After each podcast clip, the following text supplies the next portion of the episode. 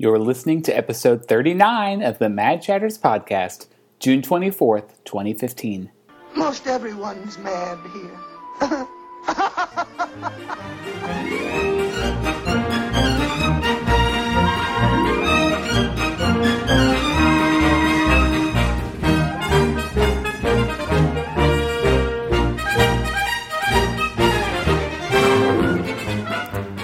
Hey there, and welcome back to another episode of the Mad Chatters podcast, your very important date with the happenings at Walt Disney World and around the Disney universe.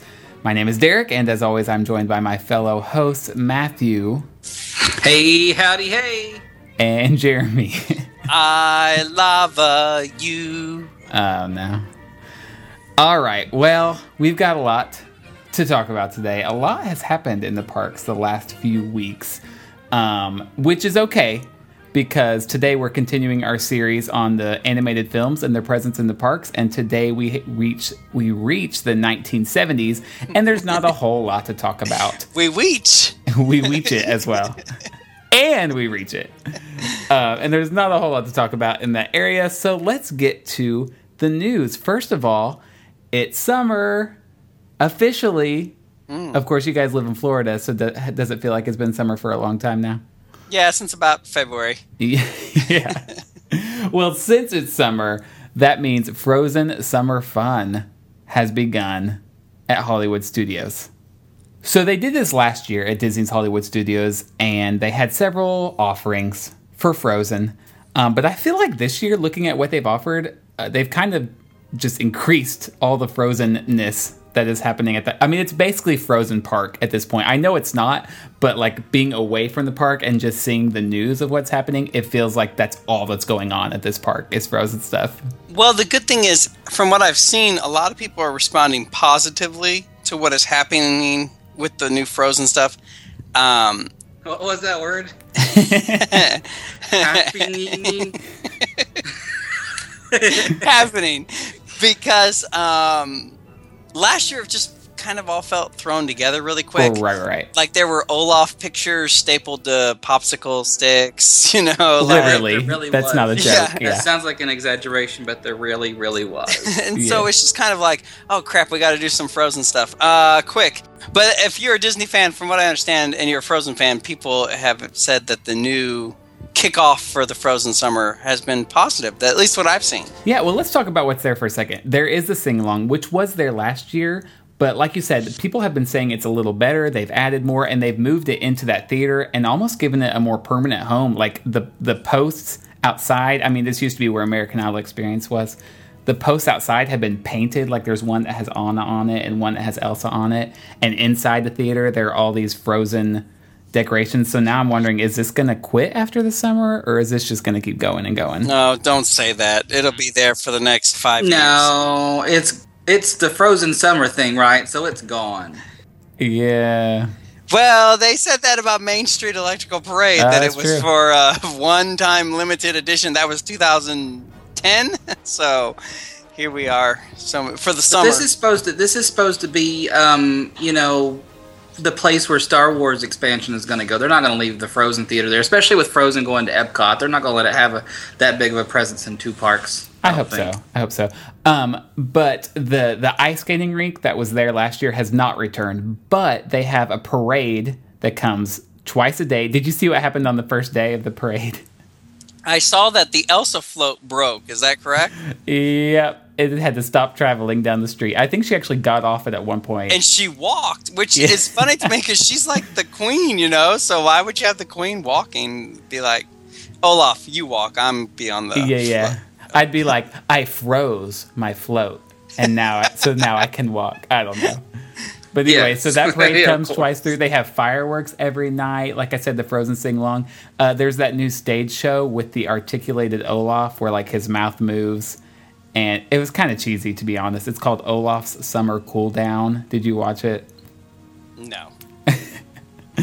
I mean, I really didn't get through the whole thing, but there's like a host, and then there's Olaf, and Josh Gad's voice comes out, you know, but they like go back and forth, and I, I guess it's like summertime, but the, he needs to stay cool, so there are girls fanning him with palm branches I, I don't I didn't really understand what was happening, but I, I can't. I just can't anymore. You know, I mean, I'm, I'm to the to the limit, to the max. I know. Well, they finally uncovered the Chinese theater only for Olaf's stage show to be planted right in front of it. And that stage is massive with Yeah, all yeah, the, the you know the columns. Now and- I did notice. I did notice with some of the pics from Star Wars weekends that um, the from the view down Hollywood Boulevard, looking down at the theater, the way they've constructed this stage, it does kind of blend in, so you still see the theater prominently. Okay. Uh, I don't know if you know if there's the. I don't. Th- I don't think they put up the big backdrop this time around. It's just the the trusses and the lights, and then there's a it- itty bitty little roof on it. So maybe that part will be permanent, which you know s- still makes the redo of the theater good. yeah, yeah, gives it purpose, I guess. Come September, I'd like to see the whole thing, the whole stage down. So Mm-hmm. we'll see. Yeah, that's just a lot of open s- space. I don't know if they're willing to leave there. But okay, well, speaking of Frozen, let's go over to Epcot because this is actually a few weeks old, but we haven't talked about it on this show. Uh, they they released an art concept for the new Frozen attraction, which is replacing Maelstrom, and they also uh, announced what the attraction's name will be, and that is Frozen Ever After. Which, if you are a fan of Tangled, might sound very familiar because the Tangled short was called Tangled Ever After. So The creativity is getting a little uh, thin there at Yeah. Disney Imagineering. Yeah, they're going back to the well on that one. Um, but let me read what the blog says about what the attraction attraction will be like, and then we can talk about what we saw. Um, guests will be transported to the winter and summer celebration, where Queen Elsa embraces her magical powers and creates a winter and summer day for the entire kingdom. They will also visit Elsa's ice palace and the ice blue world of the North Mountain, along with other locations before returning to the Bay of Arendelle. Of course, favorite Frozen characters, including the Snowgies, Snowgies, the little things she sneezes out in the short Frozen Fever. The Olaf Ah. boogers. Exactly. I Will- haven't even seen that little short. yeah, it's okay. Uh, will be part of this new attraction, along with the spectacular sights inspired by the film. I think they thought those little Olaf boogers would be more popular than what they are. Yeah, I didn't find them all that char- charming. No, they were very forgettable, but I see merchandise for them and those Ah. kind of things. So, well, I mean, Frozen is Frozen. Again, it's a it's a great movie that has been beaten to death, unfortunately. Um, I did like that they, whether it's just because of cost or because they're being nostalgic, I did like that they're keeping the same ride vehicle boats Yeah, uh, as Maelstrom. I thought that was a nice, you know, tribute or whatever. yeah, I think so too. But as far as ride track or whatever, who knows? So Well- we'll see. I think I heard I heard a rumor um, that someone talked to one of the creators who said the ride track is exactly the same. I would be surprised if it's not exactly the same. And there was a lot of speculation before now about okay, is this going to be just an overlay of the old boat ride, or is it going to be completely gutted? Um, but it sounds like it is. I mean, in its basic sense, just an overlay. I do feel like the the Frozen fever is starting to wear off, though. So I wonder if Disney's kind of biting themselves in the rear end by going so head well, they'll have in. a sequel, and the sequel is will be round two when Oh, that that's happens. true. That's yeah. true. Even if it stinks, it's going to be humongous. and there'll be an overlay of the attraction after it's Yeah. open for a year. and there'll be people angered about them disrupting a classic. So true. No, I think I think the same track is fine. And uh, but there were rumors. I can't even remember where I heard this. It, may, it might have just been speculation, but it makes sense that they'll kind of consolidate the um, the unloading loading area to where the old only unloading area was. That little town they had. Yeah. So they'll they'll have one part of the corner be unloading, one part be loading, so they can use that massive place that used to be the loading area as kind of an opening scene before you ascend and go through the story. You know. Yeah, that mural, that mural will play a part. I think. I think. I think that fits just great with the hairy, Frozen. long-haired, redheaded man. Yeah, and, his- the giant-headed boy. I'm curious to see. that was not proportional. I'm Yeah. really curious to see if they they they could do some fun things with some of the the lines from Maelstrom. I hope that they include like uh, "You're not the first to pass this Oh, way," yeah. or you know, "Disappear, disappear." I, I bet they'll work those in in fun ways. If they don't, they're really slapping the fan community in the face because Yeah. that- you got to put some tributes in there. Or if there's like a random three-headed, you know, troll or something, little Easter eggs like that will make fans happy. Oh, the disappear would be great. Yeah, I, I, I'll be honest. Looking at the concept art, I was, I, I was okay with it. I was, I mean, at, at some point you just have to accept. The promise of state-of-the-art audio animatronics, you know, that that wins fans over really quick. Exactly, exactly. That's what I thought too. Looking at it, it seemed clear that that's going to be an animatronic. Well, that's what we said about Stitch too. yeah. yeah, that's true. Well, anyway, um, I'll try to, if I remember, I'll put that concept art on the show notes. So um, if listeners have not seen it, they can. What is that? But- 2016, 2017? They're they're saying uh, probably about May of 2016. That's soon. I know, I know. They also announced more about the meet and greet that they're they're building that new area between Norway and Mexico, right? Yeah. Yeah. Yes. Um, and it's going to be called the Royal Summer House. Um, and they said it will reflect the cultural arts and crafts of Norway. So people who threw a big fit about, you know, why even keep a Norway pavilion if you're going to put a fictional town in there, at least they're going to have some nods to the whole World Showcase theme. Did they mention if they're going to get rid of them at Princess Storybook Hall or whatever that is in Fantasyland? Oh, Fantasyland? surely they will. Oh, I don't think they will. I think they'll keep them there. No, because like Belle meets at Epcot and at Yeah. Magic Kingdom and Sleeping Beauty. So Yeah, I can't imagine them getting rid of them. I'm sur- I'm genuinely surprised they haven't been meeting at both locations sooner. already. Yeah. The way that they have been such a popular demand, but I don't know if they're as popular anymore. As far The as wait times uh, surely have decreased. yeah, which is They barely get expected. to an But hour. I'm really curious how long the lines are going to be for that attraction the first week. You Oh. know, I mean, Radiator Springs Racers was like six hours that first day. I'm still. Oh, it's probably going to wrap all the way past Mexico into the oh, you know, easily. into Canada.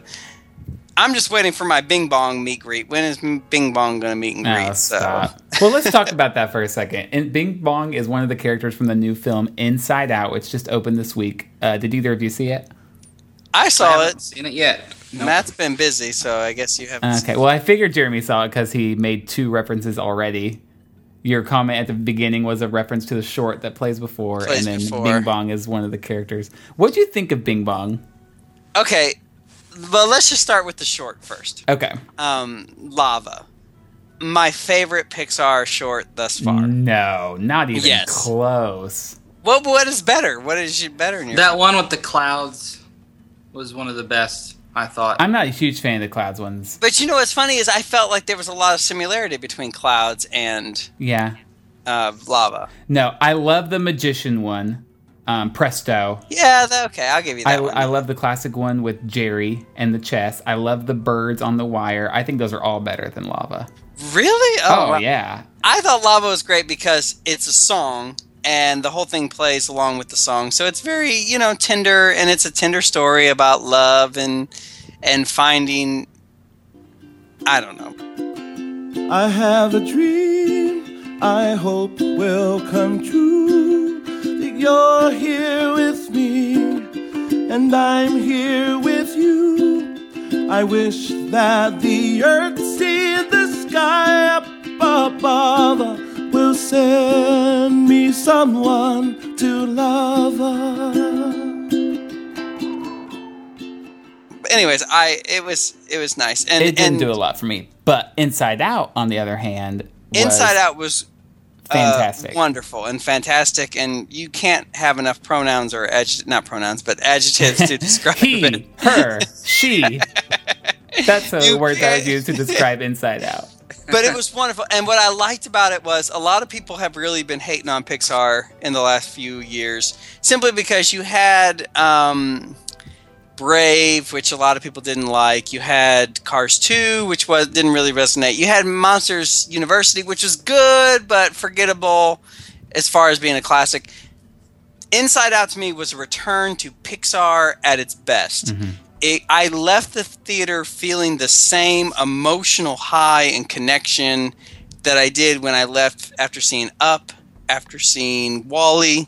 where it was just I saw this original story, an original concept which I'd never really seen before, and yet I connected to characters that, from its uh, base level, I you wouldn't think you would connect as much to. Yeah. You know, like when I first time I saw WALL-E, I was like, how can I really be emotionally involved with robots, you know, mm-hmm. in the future? And yet you leave there and you're like, I love WALL-E and I love Eve and I just want them to be happy. And, you know, and the same with Up, you're like, it's an old man, whoop de doo, you know, and you're like, I love that old man and I hope that he finds happiness. Yeah. I love that old man and the little China man and the dog.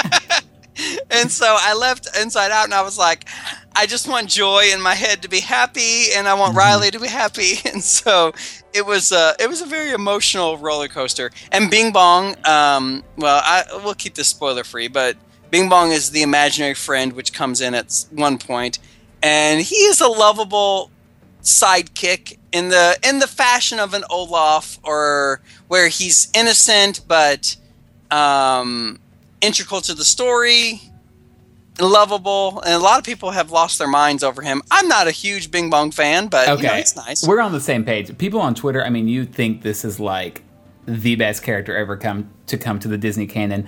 He's okay, but there are other characters that in this movie alone that I liked more than I liked him. Yeah. So- So, overall, though, Inside Out, um, love it or hate it, you have to at least appreciate the fact that it far it went far beyond expectations.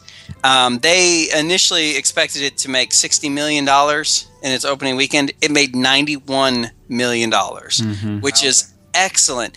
Simply because here you have an original concept, an original film that did well. I think I've read somewhere it's actually the best opening for any original film.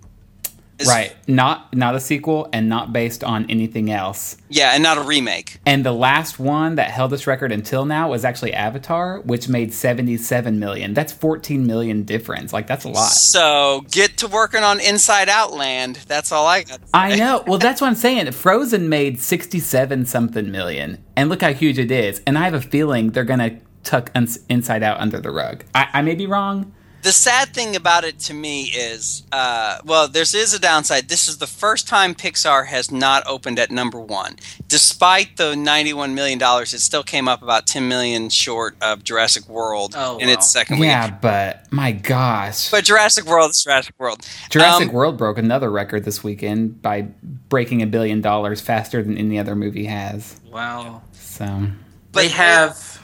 they are missing. uh, sorry, they are missing such a huge opportunity to have Inside Out be relevant in the parks. You have the Wonders of Life Pavilion sitting. well, they in- haven't had any time yet. yeah, Well, that's yeah, give it time. But I'm just saying, I don't. I just don't see it happening because they closed Wonders of Wonders of Life, and the rumor was Wonders of Life was closed because it was uh, unsafe or like.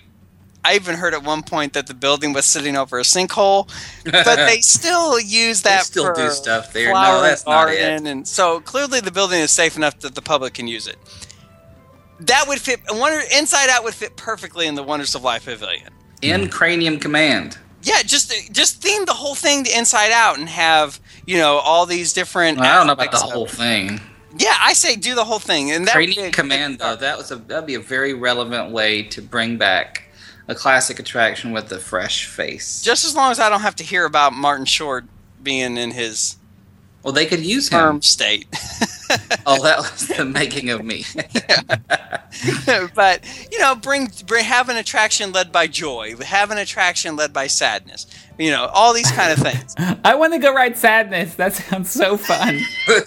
oh, I think Cranium Command will be enough. If they redid that and could put some nice animatronics in there, and it was a good show again, people would love it. Yeah. Yeah. Well, I think you're right, Matt. I think it's a little too soon to tell because they have done one thing already. And that I don't know if you saw videos or anything, but they they do a little pre-parade before the Pixar Play Parade over at Disney California Adventure. Mm-hmm. And now, Jeremy and we were there. I don't know if you remember, but they threw together a pre-parade for Frozen. Frozen, yeah. and it was clearly thrown together. I think they reused one of their Christmas floats and they just stood on there and waved. But I gotta say, I was pretty impressed with this Inside Out float. First of all, the characters are articulated, so their their mouths move. They have the actual actors' voices coming through and making all sorts of jokes, like "Oh, look at that kid and his ice cream cone, it's hot." Anger even has real fire shoot out of his head. They've got it. Kind of look. It kind of reminded me of FAO Schwarz. Remember, they used to have all the balls going through like a giant pinball machine looking thing, and that's what this float is like. So I was actually pretty impressed with what they put together. Here's going to be the difference maker, or the or what's going to tell us how it does in this second weekend. Yeah. Because if it ends up being where it goes from 91 million to you know 10 million, uh, then that's going to be the, the difference maker as far as what we're going to see in the parks. Frozen was one of those things that Frozen did not open at number one. A lot of people don't realize that. Um, but Frozen maintained its popularity, and even though it was only number two, I say only number two, but it was number two. Uh, it maintained its presence at the box office, and it maintained its you know popularity throughout. If Frozen is just a flash in the pan, where it's really popular opening weekend and everybody loves it, but nobody goes to see it at second weekend, then it will die off. So if it can repeat the success of Frozen as far as being relevant for a longer period of time, we might have more Inside Out um, relevancy in the parks. Yeah. Well, speaking of opening number two, let's go over to Animal Kingdom, where, where Very nice transition there. Thank wow. you. Thank you. If you have not been following along on Disney social media, Animal Kingdom opened a new sweets shop called Zuri's, and it's at the new Harambe Market, which we've talked about quite a bit on the show, which sells the new sausages and corn dogs and all those things. Well, in this sweets shop, as well as in the new Starbucks that is there, they're selling, you know, your typical packaged treats like Rice Krispie treats. They've got some African spice popcorn, and they're they now sell bottled barbecue sauce from Flame Tree Barbecue. Uh, so several African inspired things, but they also have a little. What are those like? Those counters where they make fresh goods every day. And to many people's surprise, they are selling a snack called Match the Species. And they are snacks that literally resemble animal dung. and they have four different varieties, and I'm going to describe them here. Um, they have giraffe, giraffe poop, which is chocolate fudgy brownie bites with caramel. They have cotton top tamarin poop, which are pretzel pearls coated in chocolate peanut butter fudge with sweet rolled oat flakes. Elephant poop, hmm. Jeremy's favorite, chocolate peanut butter fudge with sweet rolled oats and yellow coconut flakes. And hippo poop, which is chocolate fudge caramel brownie with peanut butter and rolled oats. All right, what are your thoughts? I have very strong. I have a very strong opinion about this. This is the, Imagine. This is the grossest, like classiest, the classless list. I don't know what the word is. I hate this. Really? I, I hate it. I hated it from the first time I saw it. I completely think this is below Disney. I think it's disgusting. I I just hate it. I, I hate everything about it. Why are you going to go to that base level of humor and that base level of intelligence and just pander to the lowest common denominator? We have poop for sale that you can eat. I mean, that's like seventh grade gym class. You know, taking the fudge I was brownie. going to say, this reminds me of when I used to purchase the um, the vending machine brownies. You know, the kind that are kind of Yes. and they have the nuts in them, and we would roll them up into logs and throw them in the hall somewhere and pretend like it's poop, like ha ha poop. But no, I I think this is kind of clever, and I, I think it's going to sell a lot to. I think it's going to sell a lot to children and I think teenagers. it's no, but it's just and like adults, you know, like oh, you bring Ugh. grandma and grandpa, like let's go eat poop, and then you buy it. They're gonna buy it. It's gonna sell like crazy. I think it's genius. Someone today tweeted pictures of the Animal Kingdom sweets compared to the real animal poop. It's incredible how close they got. Like the little coconut flakes on the elephant looks just like the hay that always gets thrown onto elephant Yeah. poop at the park. But you oh don't gosh. find that to be disgusting? Like Absolutely. Am I going to order it? Absolutely. I bet you don't have the same feelings about your Harry Potter earwax jelly beans, do you? Exactly. No, I think that's gross too, but that's universal. No, uh, here's my thing. There's a song Like- in the musical Chicago called "Whatever Happened to Class" or "Class" or whatever, and that's all I could hum in my head when I was scrolling Isn't through it like Twitter and watching people saying, "Ooh, I just tried the elephant poop and it was good. Ooh, I I didn't That's care for the hippo poop." That's I'm like, that's what's going to sell. oh, it's just wrong. I mean, it's just, it's just couthless. It's just gross. and I- Honestly, I, was I was proud of them because we didn't get our umpteenth cupcake. Um, the fact that they're doing something Yeah. original, I was just like, "Way to go, Animal Kingdom! Way to keep it." I'll give them that it's not a cupcake and that it is original, but I just find it to be, I don't know, you know, Six Flags level. I don't see this as being Disney's Animal Kingdom. You know, there's some there's something about a hierarchy and and and a level of expectation. And when you go to a restaurant at Disney and say, "Please give me the poo poo platter," you know, I just find that to be revolting. Mm. Well, what I find to be revolting, and not many people agree with me. Another transition, folks. Hang on. Here it goes. Here it goes. the cheese sauce that is Yes! at Disney parks. this is just that gloopy. I'm sure it comes in those gallon-sized cans that You can buy it at Oh, yeah. Sam's for like three buy it at dollars for a gallon can. It's like it gets all hard on top and it's plasticky. For those of you who love this cheese sauce, I'm so sorry to tell you that it is no longer going to be offered for free at the condiments bars at quick service restaurants. Were you guys devastated? That is probably a good thing. Yeah. well, I just think it's probably Well, no, but you see people order like the chili cheese fries, and then you get over there and you're like, or they pay extra to have cheese fries as their side, which is just this cheese on the fries. Like you can just go over there and put it on there. That's true. well, that's you true. Or people that bring in their own sandwiches and stuff that go and load up their own food they brought. Uh uh Oh my yeah. word. Yeah, you go in there. yeah, I did that once. You go into Pecos Bill's and they have the complimentary sidebar. So if you bring your own turkey, you know, turkey on Swiss, then you can get the free tomatoes and lettuce onion, and mushrooms, lettuce, tomatoes, onions. You have the works. and cheese sauce, but not anymore. whatever Melted cheese- happened to class. Uh-uh. There we go. Mm-hmm. Yeah, these are also the people who ordered the poo poo platter over at Animal Kingdom.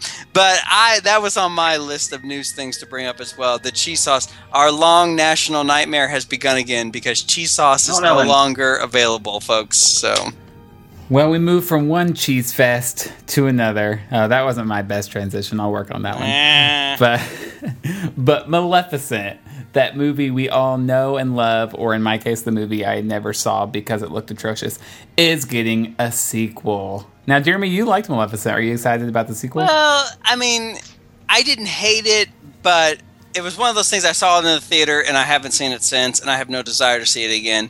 And it has absolutely no merit or reason for a sequel. So I see.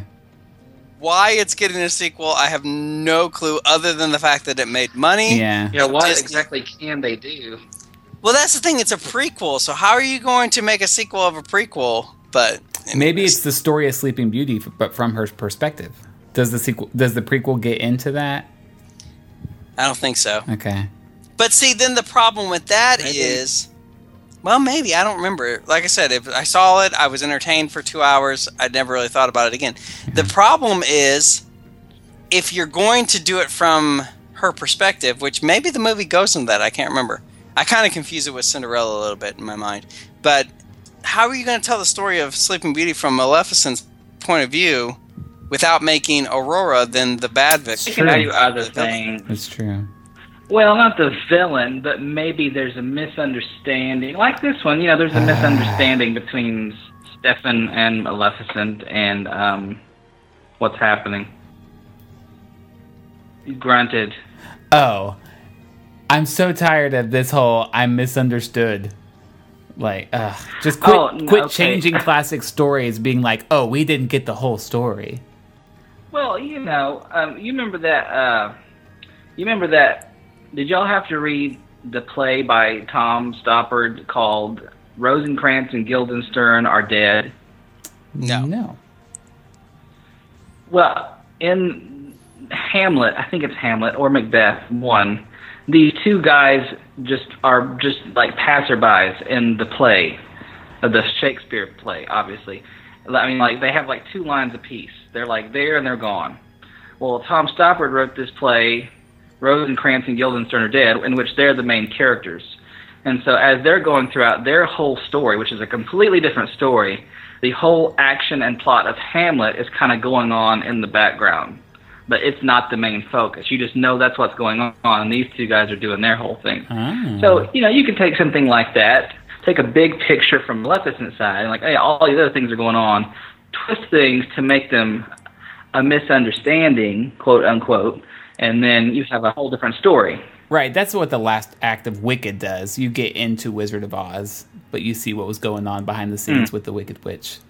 So, I just feel like see. Maleficent. You know, inter- Angelina Jolie was a great Maleficent. She was the perfect choice for casting that. For what it was, it was okay.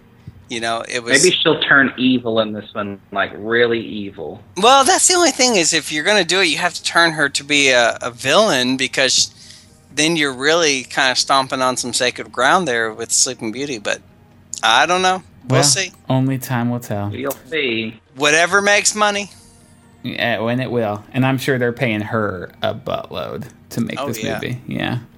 Uh, well, the only other piece of news I had is that we are having some technical difficulties tonight, and that is why our sound is not so great. But it's okay. We'll be back on track next week. So Maybe. we'll cross our fingers and hope hope for the best.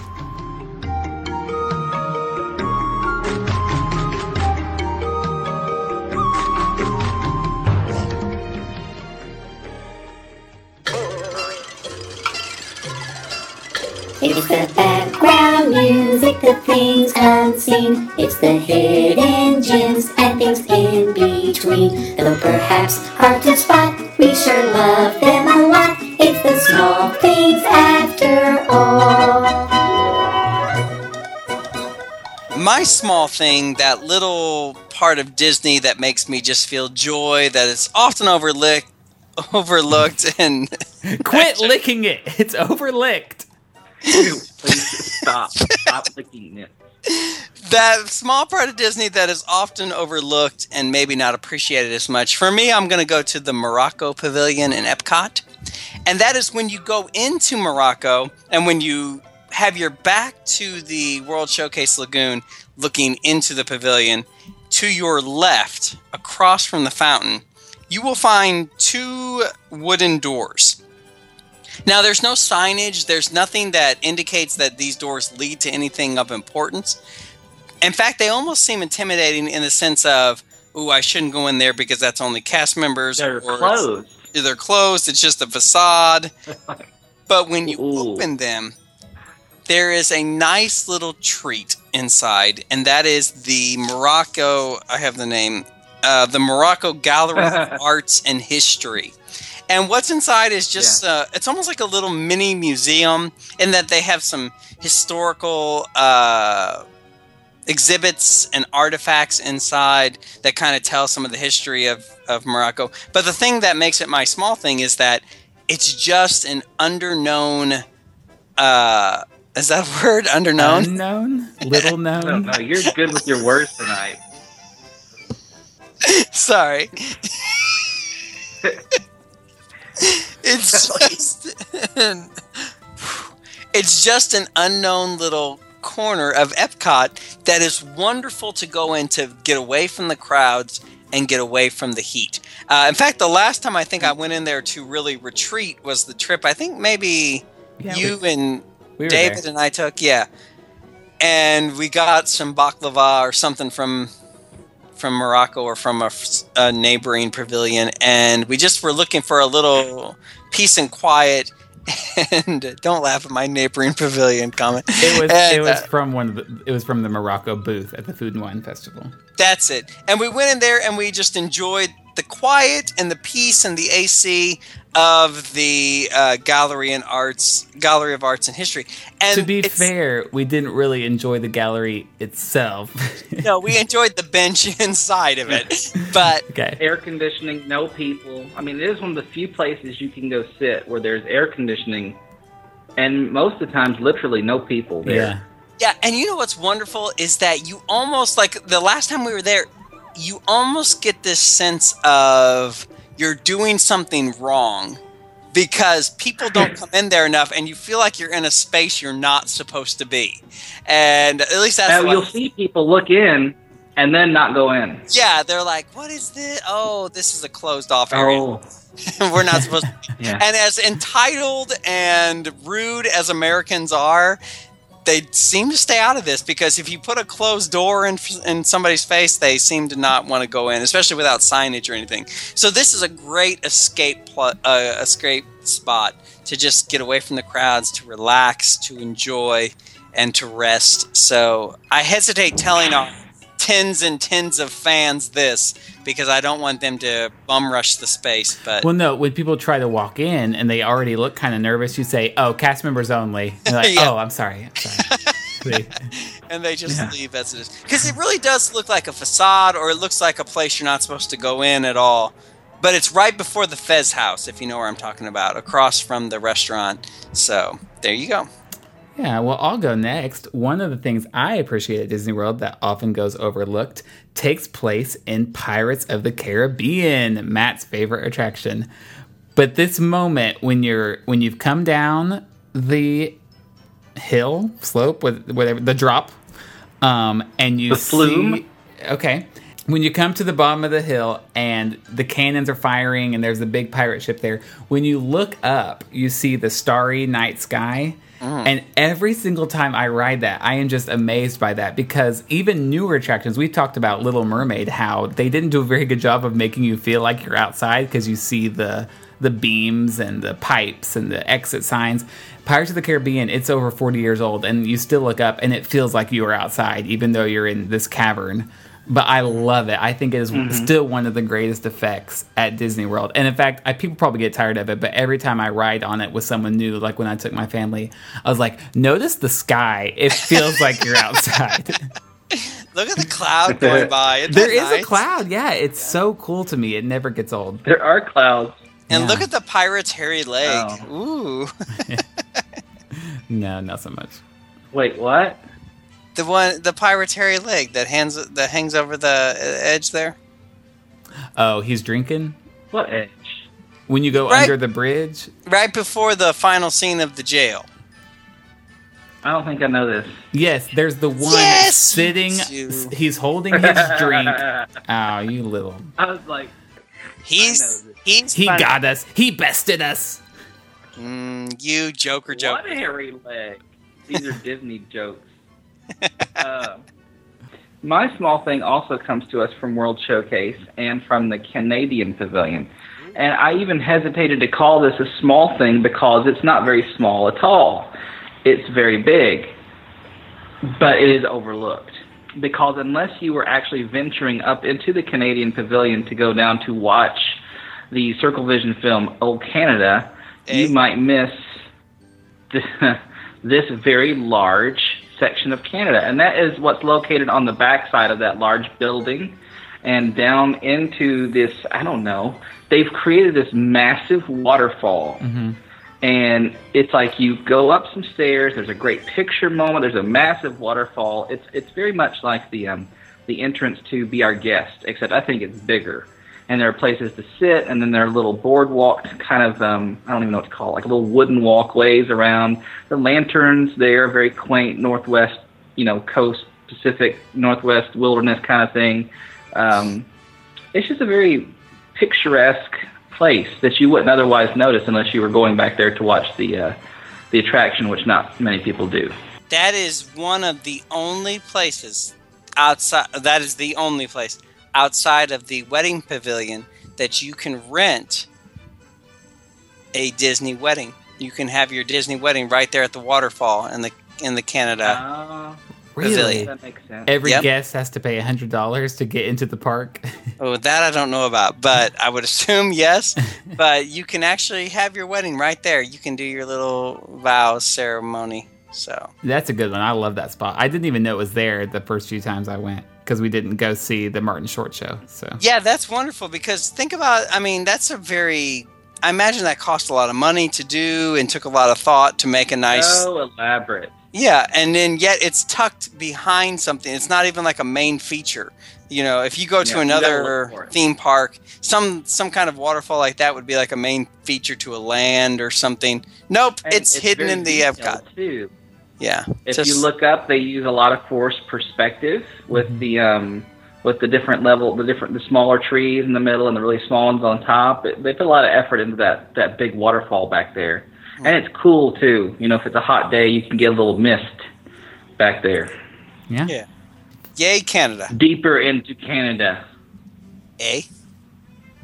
I don't know what you guys are talking about.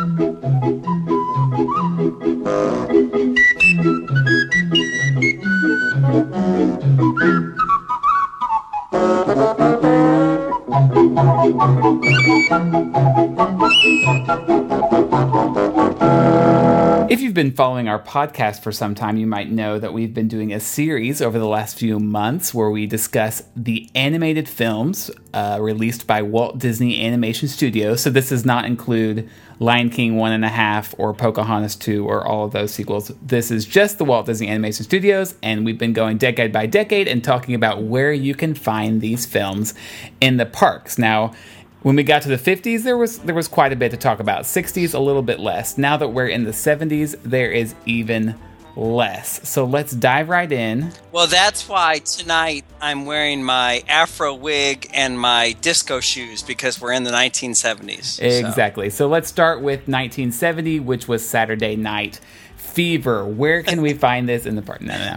No, 1970 is the first year a movie came out this decade, and it was the Aristocats. Now let's talk about the movie first. Jeremy, on our website, you have mentioned that this is your least favorite Disney film. Is that still the case? Absolutely. This What? this movie has no redeemable aspect to it. Um, even the music. I mean, I compare Don't even movie- say that. The music is fantastic. My lowest Disney movies are The Aristocats and Home on the Range.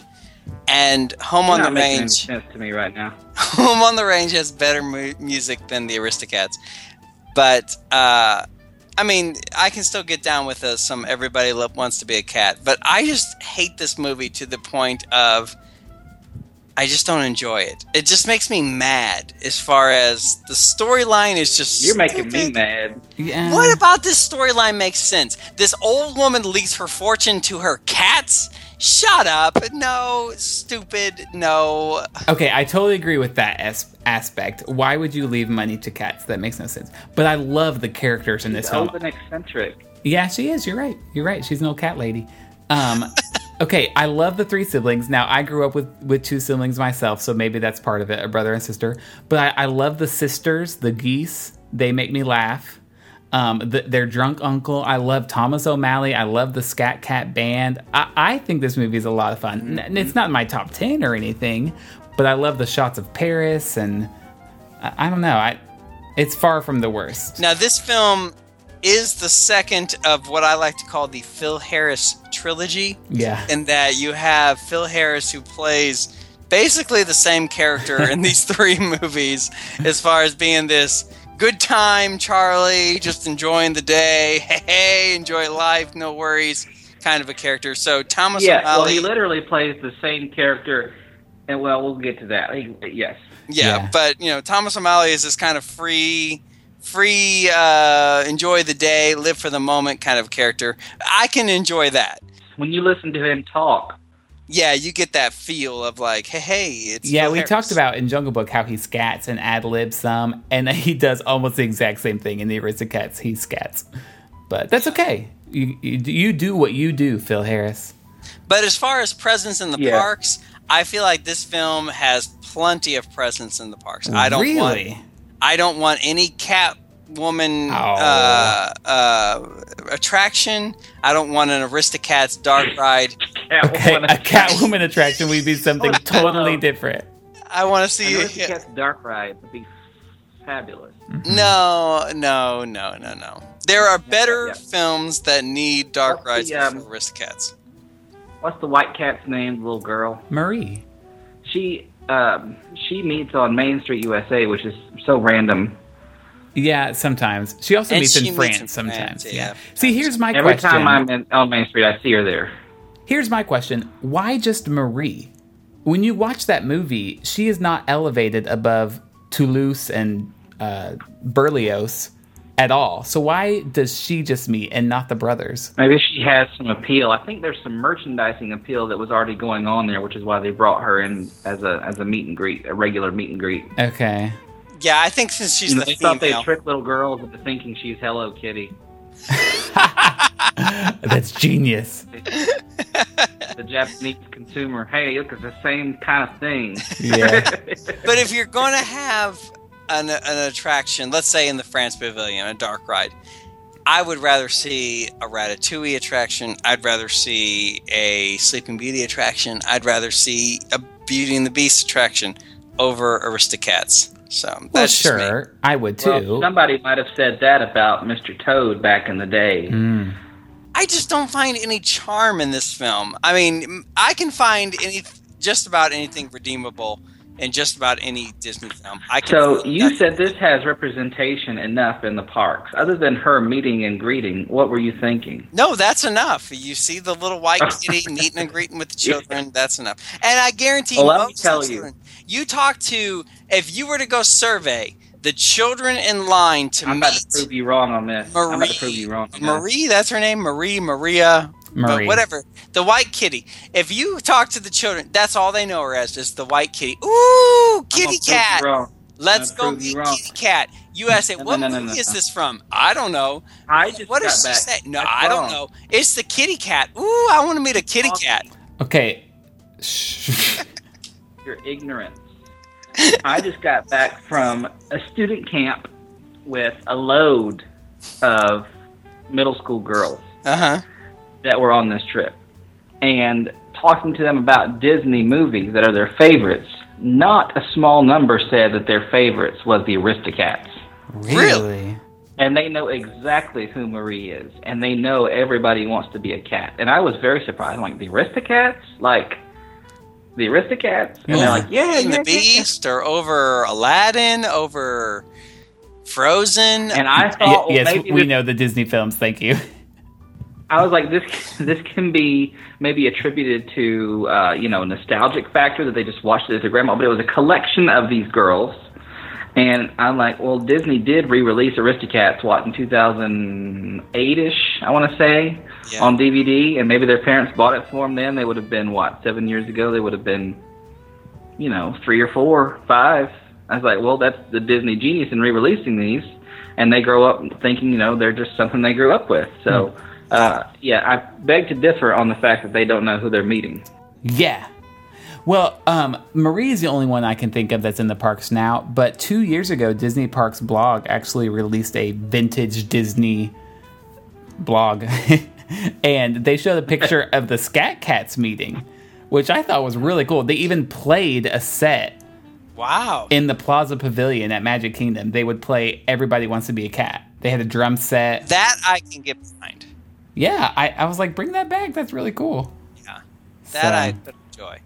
Yeah. I have a bone to pick with you, Jeremy, actually. when Oh, boy. we did the Name That Tune game Uh-huh. weeks and weeks ago, when I got Everybody Wants to Be a Cat, you just did the Everybody. Of course, you just hummed it. But you forgot like the entire first 90% of the song. I mean, I did too until Mm-hmm. I watched this film recently, but the Everybody Wants to Be a Cat. Anyway. Yeah, I was just saying, what's the most? Everybody wants to be a cat. That's the most recognizable part. Is the Yeah, but you even- wants to be a cat You even said something like, "That's all I know," but it sounded like you were just shouting at me. Da, da, da, da. anyway, that's why I All right. lost. Is basically what I'm trying to say. Get over it.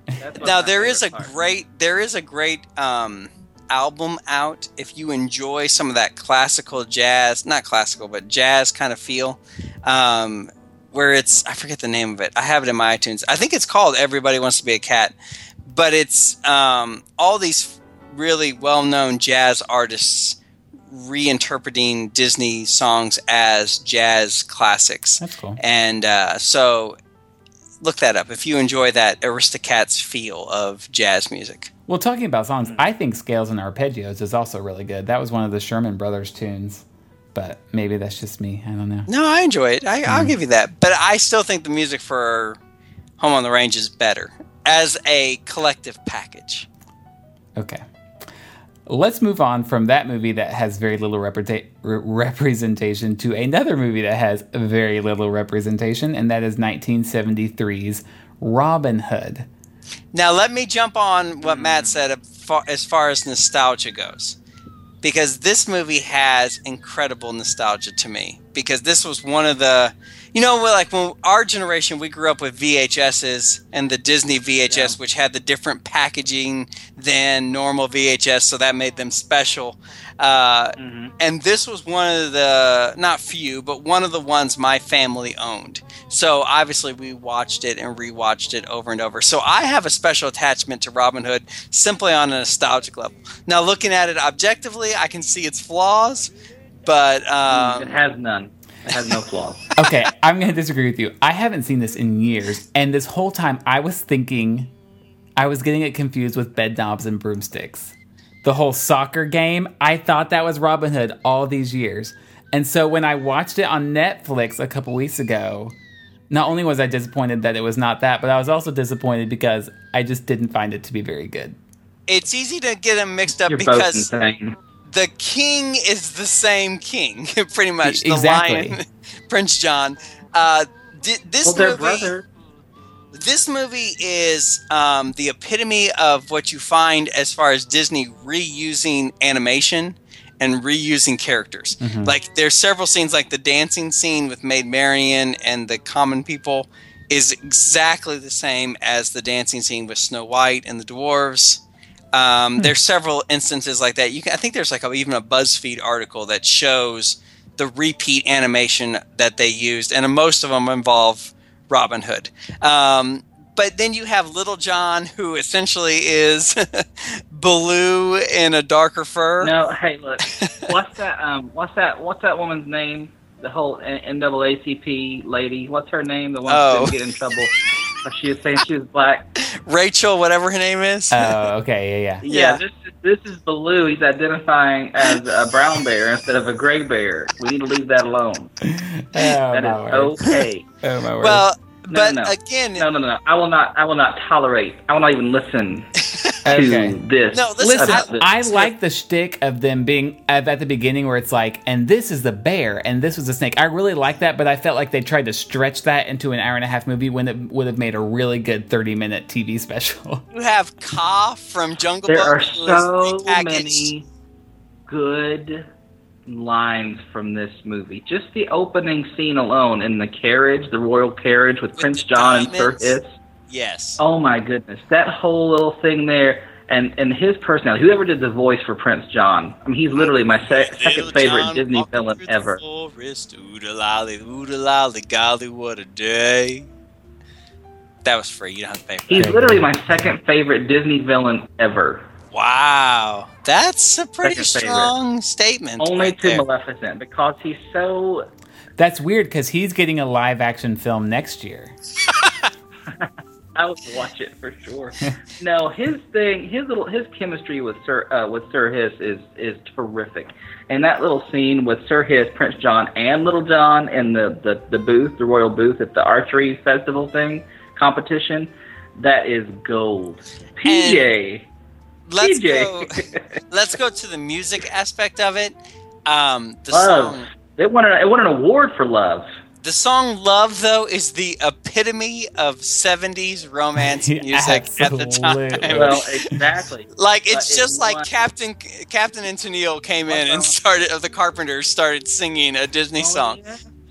But- But the other one, Roger, uh, whatever his last name is, the country singer who sang, who did the the voice of the rooster and the narrator and sang the songs. I really like "Not in Not, Not in Nottingham." That's a good song. Okay. so. Well, let's talk about where you can find it in the parks, and that is nowhere.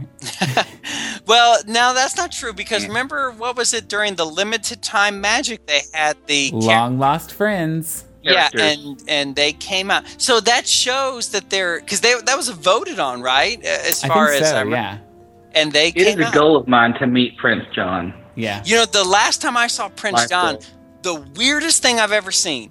Modern Family, the sitcom, went to Disneyland, and as part of Oh, that yeah. plot, the the ex boyfriend of the oldest daughter is, Yeah, tries yeah, to get back, her, and he is in the costume of Prince John, and he Ah. talks Little to John. her, Little John, He excuse was me, Little John. yeah, That's he talks person. to her in the costume as himself, which totally breaks like the Hmm. code of Disney characters and costume, which Yeah. was weird that they would allow that and promote that almost in a sense. But that's really the.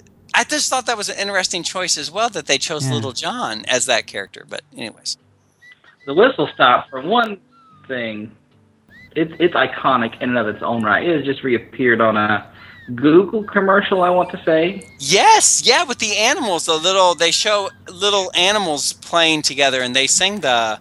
Yeah. Ooh, lolly, ooh, the lolly, golly, what a day. Yeah, you're right.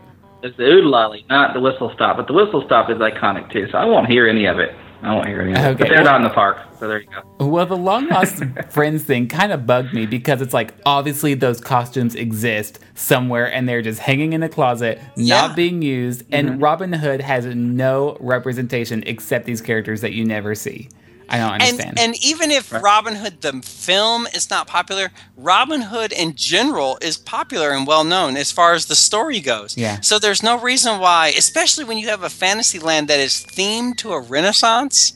Um, There's no Oh. reason why there's no Robin Hood representation. What's the name of the forest? Sherwood. Okay, yeah, because I feel like they could even do something like some shop that's like Sherwood Forest Well, I got goodies. about Wait, wait, wait, wait, wait. Let's go back to that. Sherwood Forest Goodies. That is you're on gold right there, Derek. Thank you, thank you. yeah, where the taxes would be insanely high. Yes, that would be great. Well, as a child, you know that scene where Robin Hood sneaks in, he's going to break out his friends out of jail. Yeah. And then he also, mm-hmm. they use the rope and tie the money bags to the rope to get them out as well. As a child, I would watch that and feel such anxiety and stress about them getting caught each every time I watched it. So I, I found this film to be, you know, again, there's a nostalgic level, but I love it. So bring on Robin Hood. Um, Okay. Well, here's an interesting fact. Um, Nutsy and Trigger, the two vultures at the end, who Yes. are also worthy of being classic Disney characters. Not to mention that Thurl Ravenscroft is in this film uh, several times. But uh, Nutsy and Trigger, one of their voices is, um, uh, oh, good grief, what's his name? George Lindsay, uh, Goober, Goober Pyle from Andy Griffith Show. Yeah, yeah. Yeah, Yeah, and I was- had I've met him and have his autograph. Really? Wow, where was that? hmm He came in the UPS store in Nashville all the time when Ah. I worked there. Wow. All the time. Yeah, Matt worked there. He didn't just hang out at the UPS store in Nashville. he just hung around. Who would show up? No, um, this film to me, you know, like when you're a little kid, films feel like you you don't understand that these are people acting. There's almost this feel that it's real. You know what I mean? But this film, the way that you had rehashing of characters from previous films, particularly The Jungle Book, I think it was the first time I realized that, like, oh, these are actors. These are people that play parts, even as animated characters. I'm like, oh, that's the bear from The Jungle Book. He just looks different. or oh, that's the snake from Jungle Book. He just looks different. Or oh, those those vultures are from Jungle Book. They just look different. Or the lion from Bed Knobs and Broomsticks. So um, this is explaining so much of what I know about you, Jeremy. well, let's move on because we've got two movies left, and they actually both came out in 1977, only three months apart, which I find very weird. Um, but the first was The Many Adventures of Winnie the Pooh.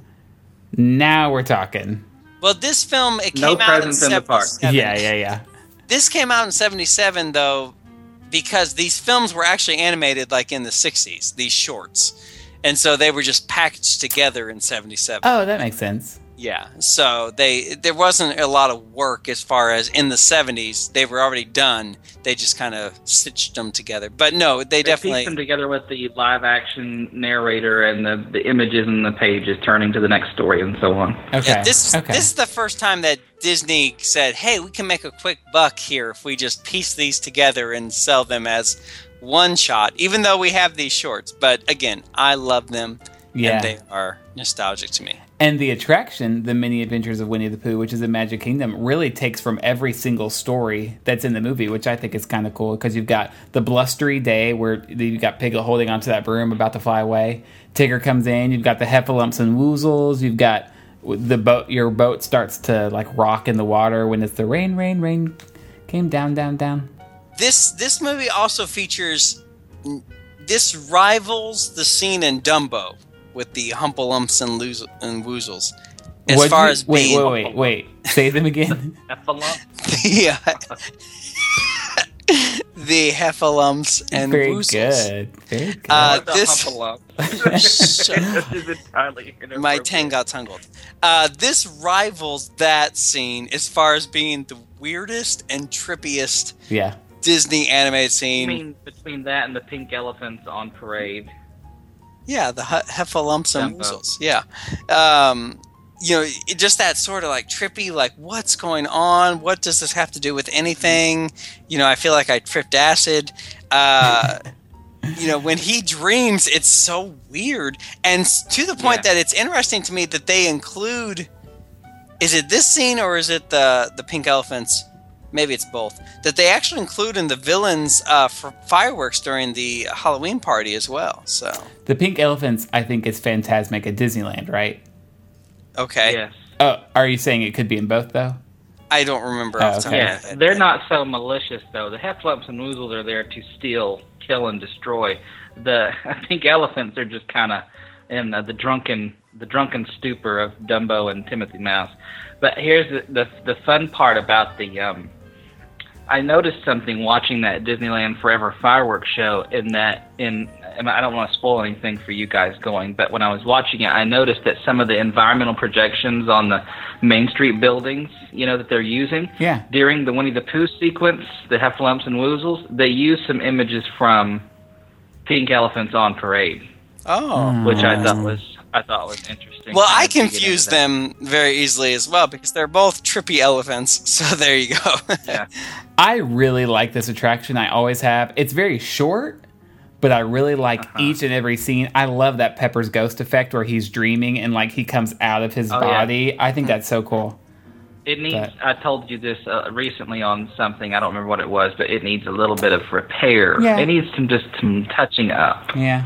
But it is a nice little attraction. but here's the thing Winnie the Pooh, for every generation, since it has been a Disney uh, entity, has some level of nostalgia for every generation. For our generation, I think about even the kids that are, you know, now there is there's been an element of Winnie the Pooh and that universe in their lives. So there's always going to be a place for mm-hmm. Pooh at the Magic Kingdom or, or in the Disney. Yeah, it's at the Animal Kingdom sweet shop. Well, even th- th- do you remember there a couple years ago there was that big merchandise push and it may be still for sale where you had Winnie the Pooh with the magnifying glass. I can't talk tonight. With the magnifying glass in his safari outfit, and he's looking at Yeah, an looking actual at picture of a tiger, and he says, "Is that you, Tigger?" So yeah, he has a presence at Yeah, at Animal Kingdom there when that merchandise. So. Yeah, I was actually talking about the the poop.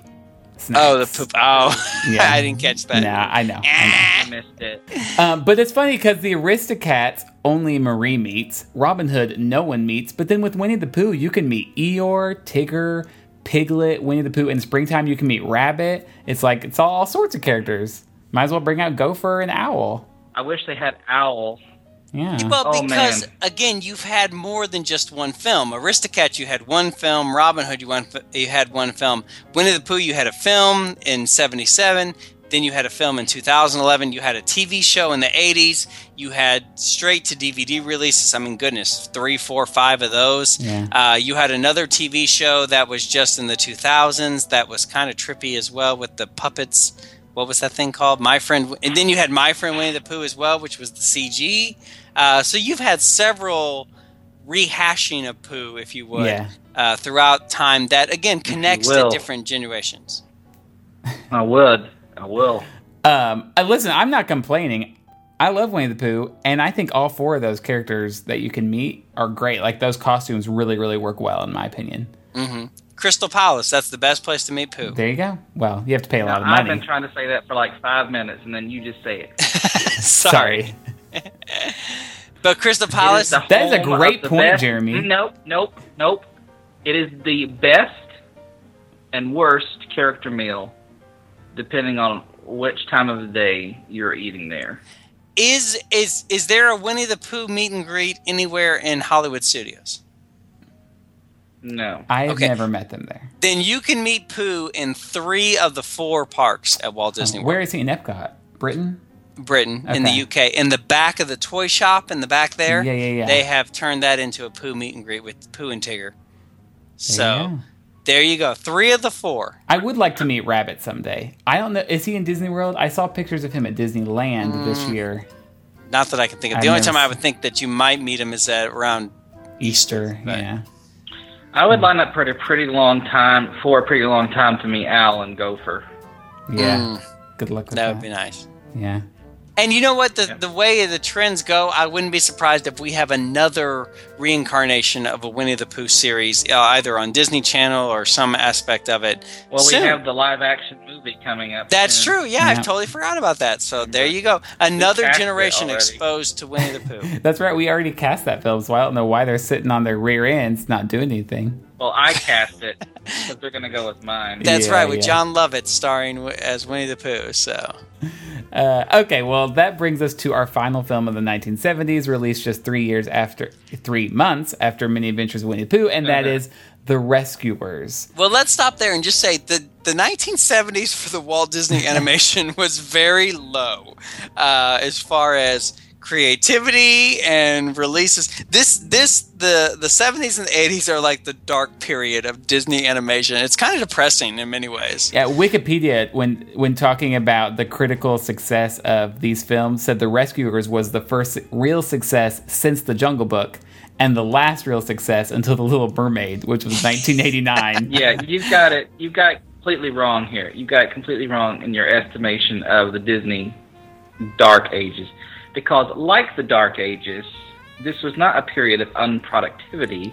It was a period of regathering and reimagining. Oh, you would not have you would not have the Renaissance without the Dark Ages. You would not have the animation Renaissance without the Dark Ages leading the way. And I have to say that as a child, looking back on these these last three movies, at least Robin Hood and the Many Adventures of Winnie the Pooh and the Rescuers, those were three of the ones I watched very very often. Not even Rescuers Down there. I'm talking about Rescuers with uh, Medusa and the whole nine yards because I love those swamp characters on there, the crocodile and the, the lightning bug and the frog and all those things. Um, so I think we'd be jipping them to say these these are the dark ages a little bit. Yeah, I would agree with that. But in the grand scope of Disney animation, you have to agree that these are not these are not standout films. Right. And Disney, it, it seems, has almost tried to forget them. I mean, there's so little representation of them. And I'm Yeah. not saying the parks have to solely be about the movies. There are so many original attractions in Disney World that work so great. So I don't think it needs to be just, oh, we made another movie, let's throw it in the parks. But for these four films that have so little representation is just. Yeah, The I agree. Rescuers are also sort of the precursor to the modern Disney animated movie. Not that they didn't use celebrity voices before, but you use, you know, Bob Bob Newhart, who Yeah. was really big in the '70s, and um, Eva Gabor. yeah, you're using big, you know, think big Ava, big but- draws. Eva Gabor. Yeah, Yeah, and and I think too. Yeah, this is definitely in an age where doing voiceovers was not popular because I remember um, the idea of celebrities doing voiceovers in animated films was not really popular until Robin Williams did it for Aladdin, because Bea Arthur was offered the role of uh, Ursula in Little Mermaid, and You she don't was, say. and she was saying, "No, no, no, that's beneath me as a as an actress." So, uh, yeah, to get Bob Newhart and E- Ava Gabor, Gabor or Eva Gabor, No, whatever I, you think, I think you're right. I think it's Ava. Ava Gabor is a pretty big deal. So, I thought so too. Yeah, I really like this film, and obviously it was big enough to make a sequel. Wasn't this the first movie that had a sequel? Yeah, and up until we get Frozen 2, the only Disney film that has a sequel. You know, you could stretch Fantasia, Fantasia Yeah. 2000, but really, as far as being Kind of Winnie Yeah. the Pooh, but yeah, you're right. As far as being Yeah. like number two, yes, Yeah. Um, now, did you have any references in the park? Because I could only think of one. What's yours? The only time I can honestly remember seeing the Rescuers. Now, I've seen pictures of them being costume characters, but the only time I can think of, in my experience seeing the Rescuers, is they were in SpectroMagic. And when I say they were in SpectroMagic, they were non animated uh, statues on one of the floats. Oh, which float? Oh my goodness, I should have wrote that down. Well, uh, be, because I've never seen them in the park, but I have seen the celebrated Dream Come True parade, which ended last year. But apparently, they were on the float there. If you look at the, if you look really closely at the Aladdin genie float that was in Celebrated Dream Come True, there are these like they're actual sized mice in the very front. So no wonder Yeah. I never saw them. But I've seen pictures now. Mm-hmm. The, the- what I'm thinking from SpectroMagic is the exact same thing. They are like not regular sized mouse, but they're a little bigger than that, but not enough that you would notice. Right. So why, like, why even put them on there if no one's going to see them? I guess it's just enough to make you go, "Oh, the rescuers." but other than that, Yeah. you know, Yeah. But like you said, I have seen pictures of them appearing in the parks as normal meet and greet characters, but I personally have never seen that. Bern- Bernard and Bianca, of course, not the other characters. Yeah. Actually, no. On charactercentral.net, which we've referenced a few times, there is a picture of Orville. Orville, the, I think he's an albatross. yeah, Yeah. And he is meeting and greeting, and he's got like the flight goggles on and like the pilot's cap that pulls it down low over his head. Yeah, That would be pretty character. cool. Yeah, that would be neat. But yeah, you know, again, eh, and and a good film. I thought I like the Rescuers. I don't think it's a bad film at all. Nope. And uh, it's enjoyable. It has uh, a pretty good villain, as Matt referenced earlier, where she's kind of goofy, but not Madame Mim. She's very Cruella de Vil, Yeah. Yes. Yeah. Yes. kind of trashy. I mean, she traps orphans in her basement. Like, come on. Yeah, Like, that's just pure evil. yeah. She lives on a steamboat down by the river. In a steamboat down by the river. I mean, you all are acting Yeah. like you've never trapped orphans in your steamboat before. Well, but what? if I had a steamboat, you know I would. But- Well, if you guys have nothing else, I'm going to wrap this up and say that hopefully the 80s will have some more to talk about, but I'm not entirely sure because I have not really looked ahead and I kind of forget. But it's been a really fun series, and I can't wait to talk about the 80s when we come back and continue this. But until then, I'm going to say please follow us on Twitter or on Facebook if you want to uh, stay in touch with us. You can also email us at comments at madchatters.net, and we are so thankful for those iTunes reviews. Keep those coming. Until next week. Take a little time to find the magic in every day. bye bye now.